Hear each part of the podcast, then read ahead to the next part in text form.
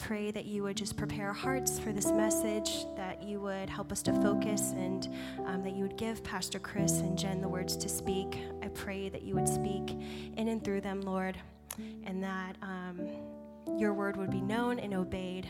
I pray that through this time that we would just know you more and love you more and serve one another, um, and that your will would be done. In Jesus' name, amen. Amen. Amen. If you'll please remain standing for the reading of God's word this morning from the book of Psalms, chapter 50, verses 10 through 12. For all the animals of the forest are mine, and I own the cattle on a thousand hills. I know every bird on the mountains, and all the animals of the field are mine.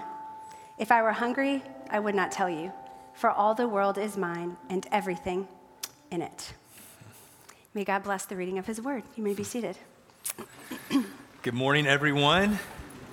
Good morning. My name is Chris. This is Jen. I brought backup with me today, uh, a real preacher here with me. Um, and we want to have a conversation about generosity. And you know, every October we talk about five principles of giving. And the reason why we do that is because if you're like me, I tend to forget the things that I need to remember, and I forget the things, or I remember the things that I need to for, forget. And so it, generosity is one of those things where it's not static. Um, it's something that we have to talk about on a regular basis. And so the next two weeks, we want to have just a conversation, and that's what it is, about generosity and most importantly, what God says uh, about our money and, and being generous. And we wanted to start with just our story um, together and just sharing a little bit about how we grew up and our orientation um, to money and to generosity. And the reality is, guys, is that all of us with everything, but including our, our finances, are being informed by different stories.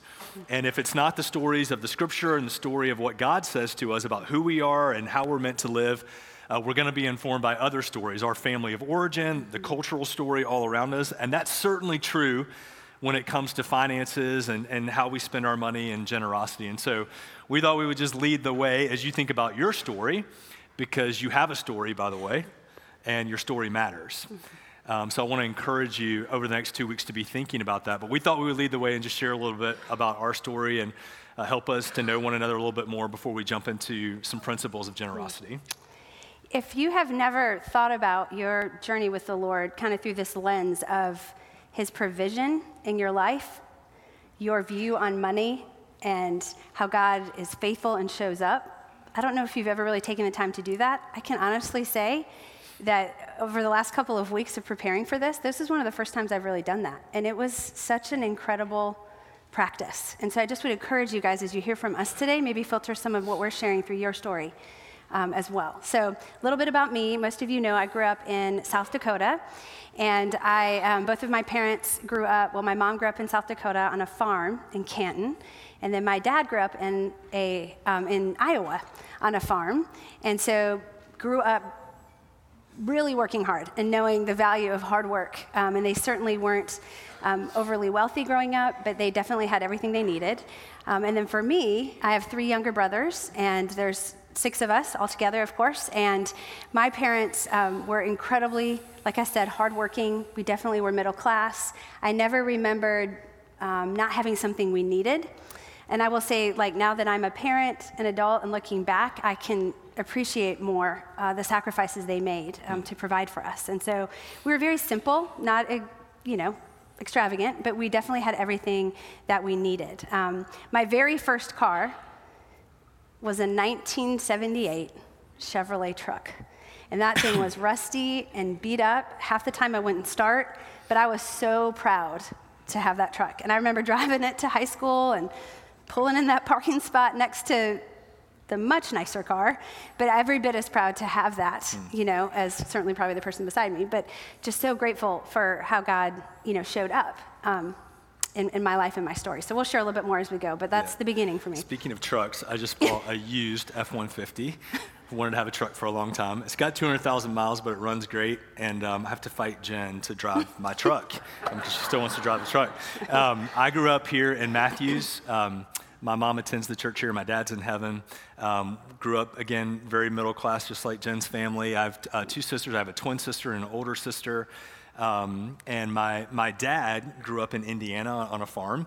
Um, his dad was a coal miner there, um, so grew up in poverty and kind of um, got out of that by joining the service, uh, joining the Air Force. And then after the service, um, joined UPS and drove truck for UPS. And that's what brought him to North Carolina, to Wilmington first and then to Charlotte. Um, my mom uh, grew up um, in Atlanta uh, and then in Charlotte, so we're Bulldog fans, go dogs. Um, and worked, my grandfather managed the Rexall drugstore on Graham Street, uptown here in Charlotte. My mom worked there. My dad drove truck for UPS, and that was on his route. So he met the girl at the counter at the Rexall drugstore in Graham Street, and the rest is history. Um, and so we grew up very middle class. My mom was a CMS teacher. I'm not sure if she's here today, but my mom is an incredible person and incredible work ethic. Um, went back to school. I remember when I was in middle school, high school, um, to be a nurse, and so went to nursing school. And just like Jen's mom, worked nights on the floor at Eight Tower uptown at CMC, and um, that was my you know remembrance there. My dad was in um, HR and management, and again, uh, very middle class. My parents were great providers. Um, I, I, wonder about your story. I'm so curious about your story and, and kind of how you grew up and your orientation to finances and money. My family didn't talk about money a whole lot. I remember my dad because I think he grew up, you know, so poor, you know, teaching me the value of money and just, you know, saving your money and thinking about spending. Um, I do remember a few moments um, in my journey as a child. My parents were great about providing for us um, and kind of, I think, sheltering us and shielding us from th- some things. But I remember my dad going for a long period of time mm. without a job. And I, you know, just different things that you remember. Mm-hmm. Um, I remember uh, my parents coming to me. I'd saved $100. I think I was probably 10 and my parents asking if they could borrow that money mm. um, to pay for groceries. I remember people bringing us groceries and, and, helping us out during that time. Maybe you've been through an experience like that. And, and you know, core memories like that you know, leave a mark on you and your orientation to money and how you think about your finances and generosity. And so I grew up um, and very much now am a saver. Okay, there's someone else in our relationship that is not a saver, um, that is more of a spender. And maybe in your, um, I've you know figured out in a lot of premarital counseling sessions that typically, not always, but typically in relationships, savers and spenders attract to one another and, um, and then they've got to renegotiate um, their orientation to money and, and how they figure that out. And that's been our journey, and we'll share a little bit more today and, and next week as well as we continue in this. But one of the things I, I want you guys to hear this, um, and part of the reason why Jen's joining me today and next week is because we have figured out that actually the conversation about money and generosity and our orientation to money and our story is actually about discipleship. Mm-hmm. It's actually about how we see Jesus and how we're trusting Jesus. And so, really, the conversation, even though ostensibly we're talking about generosity, actually, uh, the conversation under the conversation is a conversation about trust mm-hmm. and about our faith in Jesus and our own followership or discipleship, you know, with Jesus. And for us, we've just learned that one of those major metrics, like on the dashboard of how are we doing and following Jesus together and individually, is how we uh, view money and how we treat money. Um, you know, whether we're rooted in that and holding on to it too tightly, uh, whether we're spending it um, too loosely, you know, just how we see that and how we're generous. And so that's the conversation that we want to have. Um, beyond anything, you know, practically that we share, you know, our hope and prayer is that in your own journey with Jesus, that you would begin to understand that your orientation to finances and how you see money is one of the major metrics of how you're following Jesus and how that's you know living itself out in your life. And that's that's what we really want to talk about. And I just want to take a moment, I promise just a moment, to talk just kind of bigger vision for our church because the focus of our church is discipleship, you know, helping people to find and follow Jesus. That's the way we say it missionally. And where we're pulling that from is Jesus' final command, if you will, to his disciples, to the people that were following him. And it's found in Matthew chapter 28, verses 18 through 20. And you might be familiar with it. Maybe just write the reference down. You can go and read it again for yourself. Again, this is known as the Great Commission or the final command, where I believe that this is a discipleship passage where Jesus is cementing for his followers everything that he's been teaching and modeling for them in a few sentences. And what pops out, and really what we're beginning to orient around as a church, as we begin to put together, you know, a model and an understanding of discipleship that guides everything that we do, that there's four words that really pop out from this passage. The first is belonging. The second is identity. The third is truth. And the fourth is purpose. And just really quickly, again, I just want to give a little preview for where we're going as a church. You're going to hear this much more in the years to come. But as we begin to orient around this idea of discipleship and all of us finding Jesus for ourselves and following after him, and then going and helping other people, because Jesus says, you know, go make disciples, helping other people find and follow Jesus, these four words are imperatives that Jesus gives. And they're really about what discipleship is and how it's meant to be lived out. The first word is belonging. I think you would agree with me that every person in your own journey, everybody wants a place to belong. I mean, everybody. And we see people finding all kinds of ways to belong with different people. You know, we talked about, you know, grown men wearing other grown men's jerseys and going and doing, you know, and celebrating and, you know, all the things because they want to belong. They want to be a part of something and something that, that brings them joy and value and connection. There's all kinds of ways that that happens, but people want to belong. And when Jesus said to baptize people in the name of the Trinity, I just want to teach this really quickly. It was more than just the physical act of baptism. And, and he was telling them when you baptize in the name of the Father, Son, and the Holy Spirit, you're helping them to know the people and the place they belong. Mm-hmm. Because baptism was always done in the context of a local church, a gathering of believers. And so when you were baptized, which is a public demonstration or profession, we're going to do it in a couple of weeks in front of the church, of your decision to follow Jesus, it was also an initiation into the body of Christ. So it was the place that you would belong and that you would know that you're secure in your belonging with other people on the journey. But it was even more than that what Jesus also taught in baptism, baptizing in the name of the Trinity was that you were identifying with Christ. Hmm. So when you are under the water, you're identifying with his death and burial. And then when you come up out of the water, you're identifying with his resurrection and his new life. And so baptism was meant to be a way of identifying with your core identity. Now, everyone, watch this. I, I think you would agree with me hmm. That we live in a culture and a world, and it's not going to change anytime soon, that, that is frustrated and deeply questioning identity. Where does identity derive? In all kinds of different ways. And Jesus is teaching his disciples where their identity comes from and teaching them how to make a disciple and finding their identity in their relationship with God. Remember Jesus' baptism.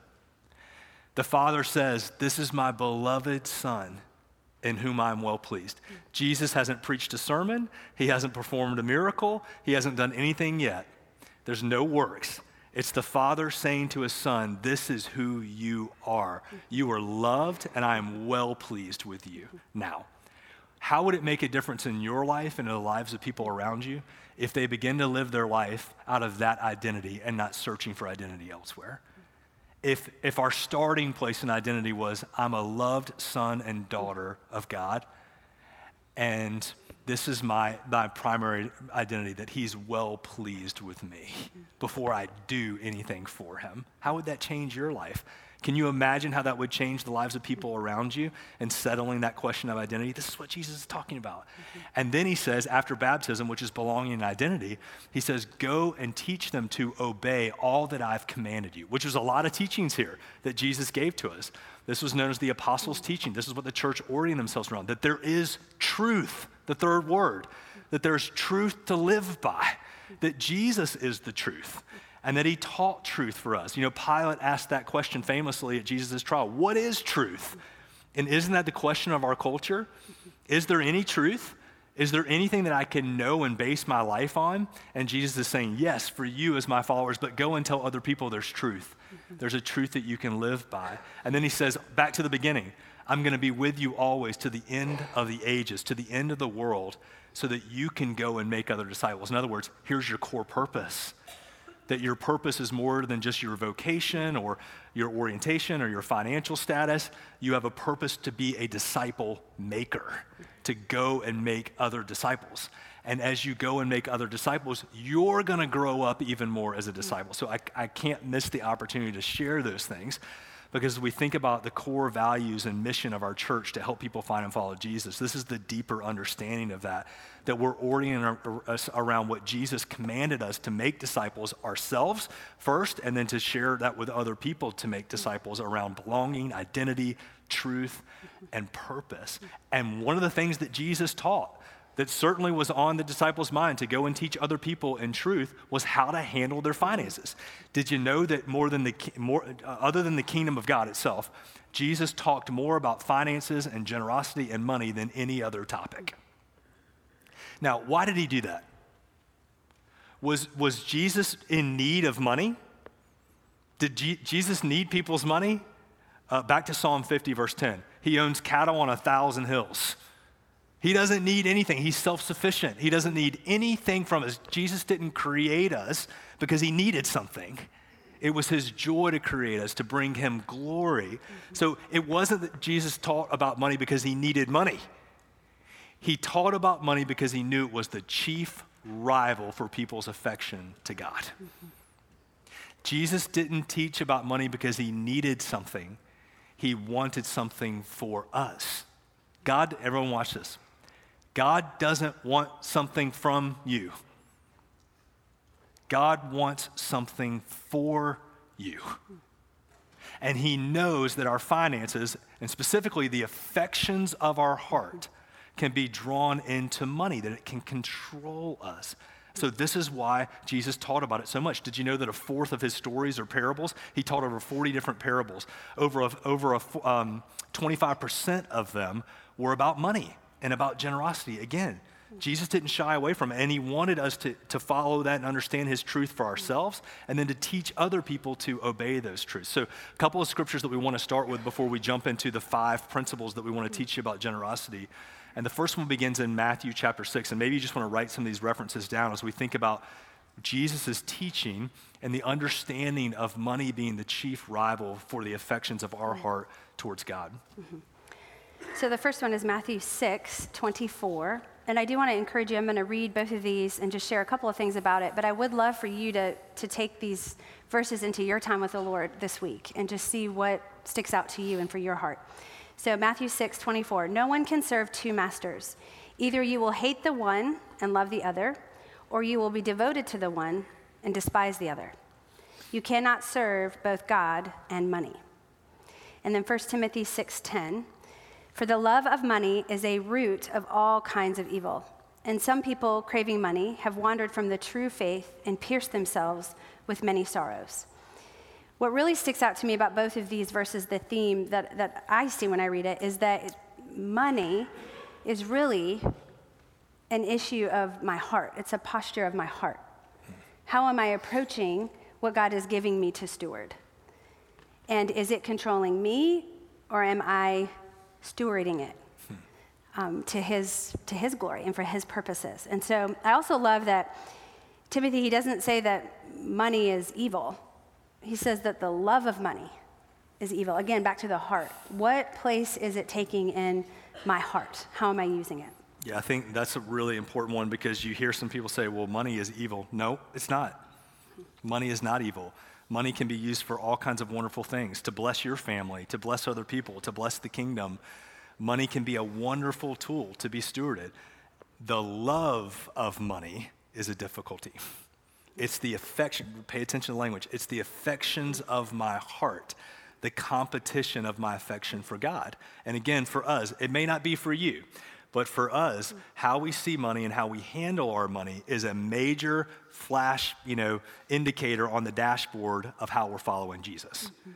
And when we're not trusting God with our money, something begins to flash on the dashboard. And it comes out sideways in all kinds of different ways. And Jesus knew this. Not because he wanted your money, he doesn't need your money, but he wanted something for you. And he wanted you to have good boundaries of affections in your heart. And he knew that our love for money and our view of generosity could be in direct competition for our love for Him. So I want to ask a question, then we're going to get into the principles. What could it look like for you in your journey? We're going to share some of our journey. What could it look like for you in your journey to trust God with your money? You know, there's, a, there's an old story of somebody that was baptized, not here, but who held their wallet out of the water when they were going down. You know, like everything else can be baptized except my wallet, God. I want to continue to control that. And it's, it's funny, but it is kind of a picture of culture mm. that we want all the things of the kingdom except that realm. Mm. We want to give everything to God except that. Uh, because that's the way that we can control and determine our life. And we think that we can hold on to perceived control in our lives through our finances. But what happens is, instead of possessing our possessions, they begin to possess us. They take root, they take hold. This is what Jesus knew. There's nothing new under the sun. This is what was happening in his ministry. This is why he talked about it over and over and over again. Again, not because he needed it, but he wanted something for us. So, what would it look like for you in generosity, in your view, your story of money, to be a follower of Jesus? What does it look like for you to follow Jesus in a passionate way with your money, with your generosity? We want to talk about that. And we want to share five principles of generosity. These are not our principles, these are principles straight from the scriptures, from Second Corinthians chapters 8 and 9. And if you have a copy of the scriptures, I want to encourage you to open there. I want to encourage you to take some notes and write these down for yourself. And our prayer is just like our journey, that you would take these biblical principles of discipleship and you would trust the Holy Spirit to apply them in your life. And even you'll notice some of the language from Paul, because Paul's the author as Paul's writing to the church at Corinth, he says, This is my advice. Mm-hmm. You know, this is what I'm trying to share with you, but he's not saying this is my command. You have to do it this way. Mm-hmm. He's sharing the principles of generosity and trusting that the Holy Spirit will take those principles from the scriptures, that truth, and apply it to your heart. And that's my prayer. Is that as you just, just write that question down, what would it look like for me to trust God with my generosity and money? And you process that through these five different principles biblically, that you'll just ask the Holy Spirit to give you wisdom and how to apply that to your life, okay? You guys ready? Everybody excited? All right, okay. So the first principle of generosity is the principle of prayer. And it's found in 2 Corinthians chapter 8 verses 1 through 5 as Paul writes to the church at Corinth and he talks about everything with your money and your generosity beginning with giving yourself to the Lord in prayer. So let's listen to that passage. Now, I want you to know, dear brothers and sisters, what God in His kindness has done through the churches in Macedonia. They are being tested by many troubles, and they are very poor, but they are also filled with abundant joy, which has overflowed in rich generosity. For I can testify that they gave not only what they could afford, but far more, and they did it of their own free will. They begged us again and again for the privilege of sharing in the gift for the believers in Jerusalem. They even did more than we had hoped for their first action was to give themselves to the Lord and to us, just as God wanted them to do. I love how that passage ends, that their first, um, their first action was to give themselves to the Lord. Their mm. first step, again, the posture of our heart. What are we, where are we surrendering our heart to? What are we surrendering to? And I love that. Um, it made me reflect on a piece of our story, um, a very, probably one of the first Ebenezer's for us of God really showing up and providing for our family in ways that we never could have expected. And before I share this, I want to just say full disclosure we do not get this right every time. Hmm. We do not order our hearts in the right way all of the time. And it is a constant journey. Hmm. And even two weeks ago, we were having a very heated discussion around spending and saving. Hmm. No one else probably ever has that happen, but on the regular. I mean, you know, we've been married over 22 years now, and we still have to like recenter our minds and our hearts. So, the story I want to share with you is when we started the Matthews campus. Um, circa 2010, our children were almost one, uh, three, and four. Um, very little. And we were in seasons of, you know, bananas and goldfish and diapers and all the things. And I had the great privilege of being home with them. I did not have to work at that time. And here we are getting ready to start this campus. And we have like no salary, no insurance. We used, I hate to even say it, Cobra. Yeah. I mean, it was so expensive. And we were just like, okay, God, we, we've heard you. We really believe that this is what you've asked us to do. And we're feeling a bit poor here, like Paul talks about, like really. And we had everything we needed, let's be honest. But it was a huge I mean, it kind of got us rattled. Um, and I meant to share my mom was a nurse and worked full time um, with all four of us kids. She worked the night shift. So in my home, you know, my mom worked very, very hard. I have so much respect for her. And so even me, like being a stay at home mom, was an adjustment for me because what had always been modeled for me was to, to work hard and to provide and in that way. And so when this opportunity came of starting the church, and we were like, what do you have for us, Lord? Um, praise God, Chris is a saver because we lived off of savings for that year. Um, we would have been down and under if it would have been if I would have been in charge of it. Um, but I had the opportunity to go back and work at the public school that I had started in.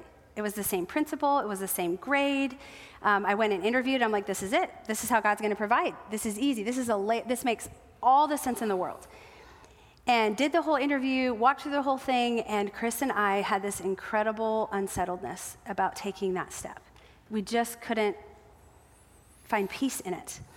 And we were really confused because it didn't make a whole lot of sense, right? Like, you need insurance, you need an income, go to work. And God very clearly said, No, I need you to trust me in new ways, and I want to make myself known to you, and I want to change your heart. And so, in that prayer, and wrestling with that, we chose for me to stay home, and I cannot tell you how hard that was, how difficult that was, and the ways that God meant to, met us there. I, I mm. just, He is so faithful. He is faithful with everything that we are willing to just give to Him. It is unbelievable. I had, I remember driving home um, just in the car thinking about my grocery list. And really, I needed goldfish and bananas. And I was like, Chick fil A sounds really great too. Some sweet tea. And I'm like, I got nothing. I, I can't even go to McDonald's, right? Like, I, I'm not, I can't go get these things. So, whatever. The Lord's like, it's fine, Jen. You have food at home, it'll be fine. Well, I got to my house, no kidding. On my front doorstep were goldfish, bananas, sweet tea, and a jug of it, and like a bag of food from Chick fil A. Mm. I called no one. I said, like, that was just my thought to the Lord, and He provided mm. that for us. And so, as you think about your story and what God's been doing in you, and maybe even now, where God is asking you to step, areas of faith and things that don't make sense by the world's standards. What if you really sought the Lord in prayer about that? What if you came with a posture of, hey, I really trust you, even if this doesn't make a whole lot of sense? Yeah. Yeah, I, I, thank you for sharing that. I, I, as you're sharing, I'm remembering that and feeling those things. and um, the truth is that in our relationship, Jen has always um, really led, I think, with, with faith. Like, I just admire Jen's faith. And I've shared before, like, I borrow a lot of courage and faith from Jen. Um, and as a saver, like, I think sometimes, like, spenders in the room can get the bad rap, you know, with money. And that's, that can be fair sometimes but, sa- but savers sometimes. But I. But, but I'm, but I'm going to say to myself, like as a saver, I can um, really not trust the Lord as a saver. And, and I think sometimes it's a more palatable way, like to not trust the Lord, because it's like, well, it's good to save.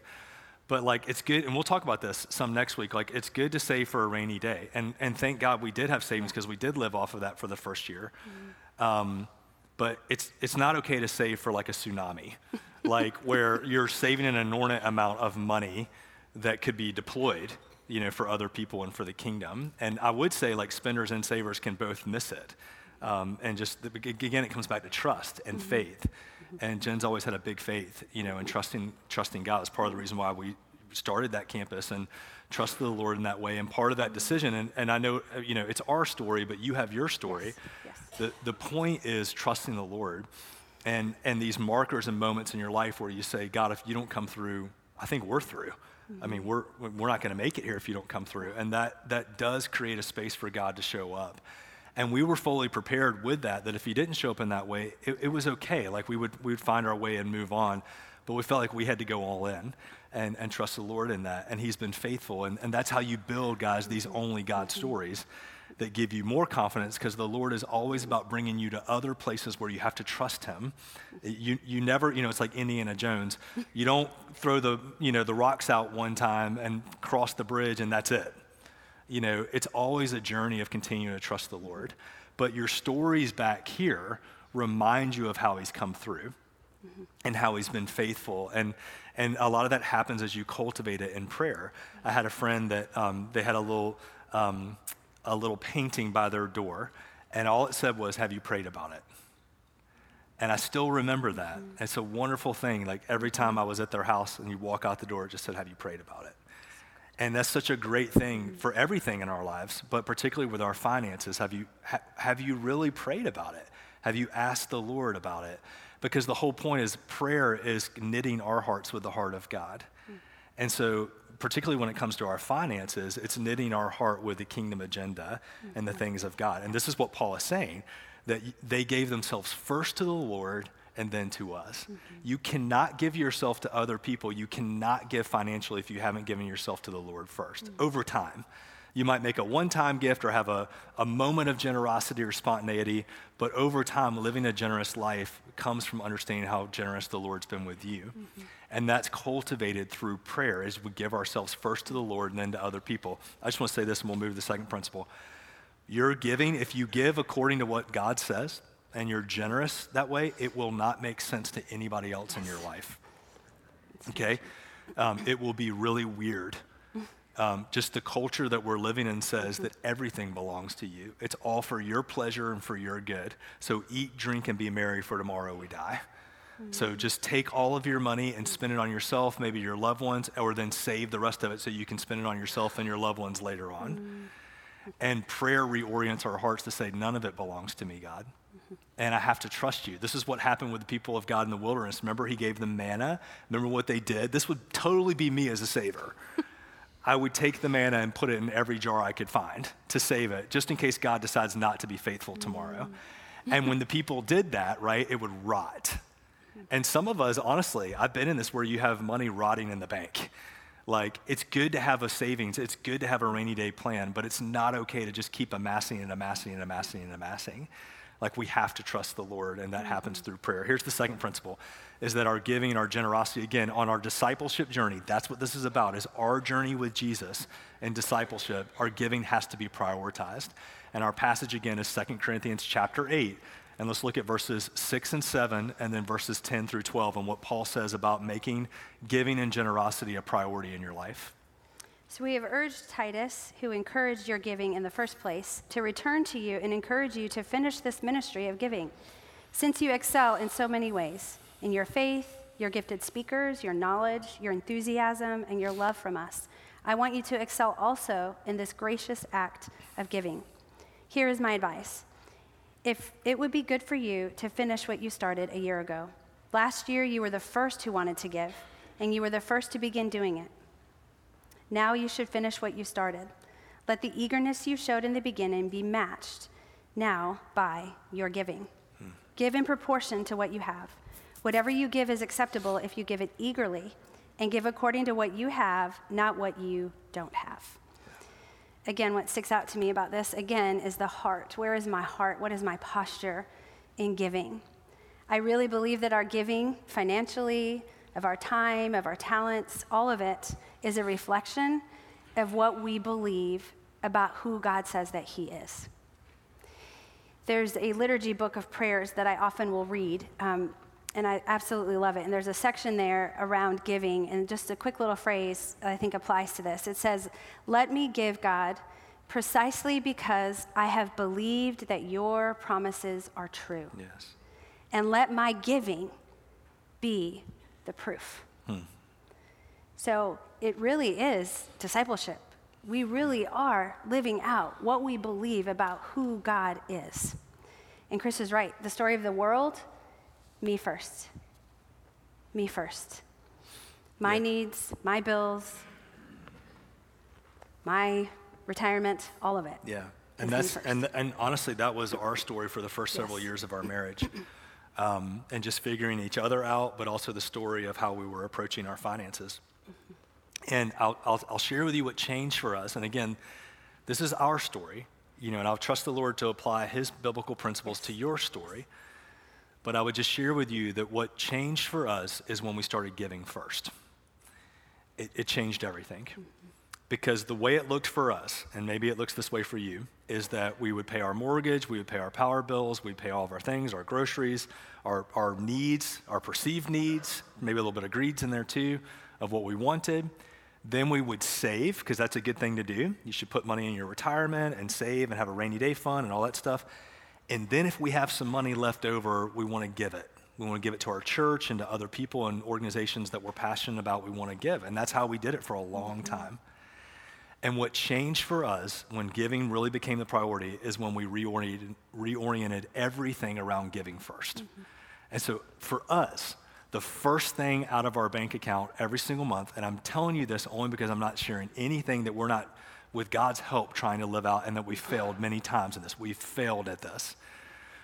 But where we've gotten to now is trusting the Lord with our giving first. So the first thing that goes out for us, in fact, it's the last day of every month because we want it to be the first thing that goes out of our bank account, is our giving. Our giving starting here at New City and other organizations that we give to on a regular basis. And it's a chunk, but it goes out every single month. We've already prayed about it. Every year we pray about it. We try to increase it every year as we can. And it goes out the first thing. And then we save we do save in our retirements. We do save, you know, for the future. We do save for a rainy day. That's a prudent thing to do. Joseph saved grain for the people of Egypt, and they survived the famine and could bless the whole world. So saving, there's a place for saving and thinking ahead of, for a rainy day. Biblically, there is. And then we spend. We, we have a mortgage. We pay for our groceries. We, we have three teenagers, all the things. There's plenty of things to spend. But guys, I'm going to tell you, for us, if we started with spending, there would be nothing left for giving. Mm-hmm. There are so many things in our lives and so many people in our home right now that need things and want things that all of that would be consumed in that way. And it would be most of the things good things, good opportunities, good trips, good clubs, good things to be a part of. And we wouldn't give. Mm-hmm. And so for us, for us, we begin to, to make this principle real by flipping how we, we give. Mm-hmm. So we used to be spend, save, give, and now we're give, save, spend. And that changed everything for us. And it mm-hmm. really made giving a priority. What Paul is saying, what he's saying to the church is, you had a passion for giving. What happened? And that's what happens, guys. It's not a static thing. Mm-hmm. It's not a momentary thing to choose to spontaneously be generous, and that doesn't last forever. Mm-hmm. The story, you know, being biblically generous in your discipleship journey is walking up a down escalator. Think about that. If you don't take, keep taking willful steps and rooting yourself back to truth of what God says about money, the story that's informing how you're treating your money, the culture and the story of the world is so strong mm-hmm. to pull you into you're nothing but a consumer and we want your money. We want your money and we want you to be knitted to this world. C.S. Lewis said, let me get this right. He says, Prosperity knits a man to the world. He feels he is finding his place in it, while really it's finding its place in him. That's the power of our, our affections for money, not money itself, but our attitude and our affections for money. Somehow the world begins, and the story of the world begins to knit itself within us and we see ourselves as just consumers that need to spend on ourselves and other people and save so that we can spend even more, and we forget the priority mm. of giving. Mm. As Jen mentioned, generosity, biblical generosity, what we're mm. teaching begins in your heart, not your wallet. Mm. This is why Jesus taught about the widow's mite. We'll share a little bit more about that next week. The widow's mite, the two coins that she gave were the smallest coins in the Jewish tradition and you have all kinds of affluent people giving large sums of money in the church. And Jesus says, Do you want to know who gave the most today? It's that widow. Yes. Because it had nothing to do with the amount, it had everything to do with the heart and the posture, the affection, the attitude towards money. So, generosity has to be a priority because the story of the world will tell you everything else is, especially in this culture. So, here's the bottom line and it'll be the same bottom line next week as we continue the final three principles. God doesn't need your money, He doesn't. God's self sufficient. His kingdom is going to come here on earth as it is in heaven. But God wants something for you. He mm-hmm. desires something for you, not from you. He doesn't need your money, mm. but He wants your heart. He wants your affection and the joy of being connected with Him in that way. Mm. To Him alone be the glory today. Mm. Let's pray together. Father in heaven, we praise you. We praise you that you have made yourself known to us. Thank you, Jesus, for coming, for walking with us, for making yourself known, Lord God. I pray for each person in this, this room, those that might be watching online, anyone listening, God, that you would let only your truth be what sticks in every heart and mind. That the journey that we are each on in knowing you and making you known, God, would you meet each one of us where we are? I know in this space, God, that there are a lot of things represented and needs and concerns. And God, would you just whisper what your next step might be for each person? Would you help all of us to know you, to trust you, and to walk in faith, believing that you really, really do have something for us? We ask all of this in the precious name of Jesus. Amen.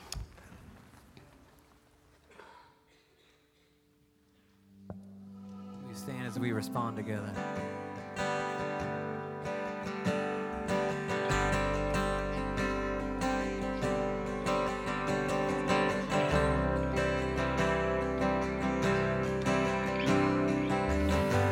All the earth will shout your praise.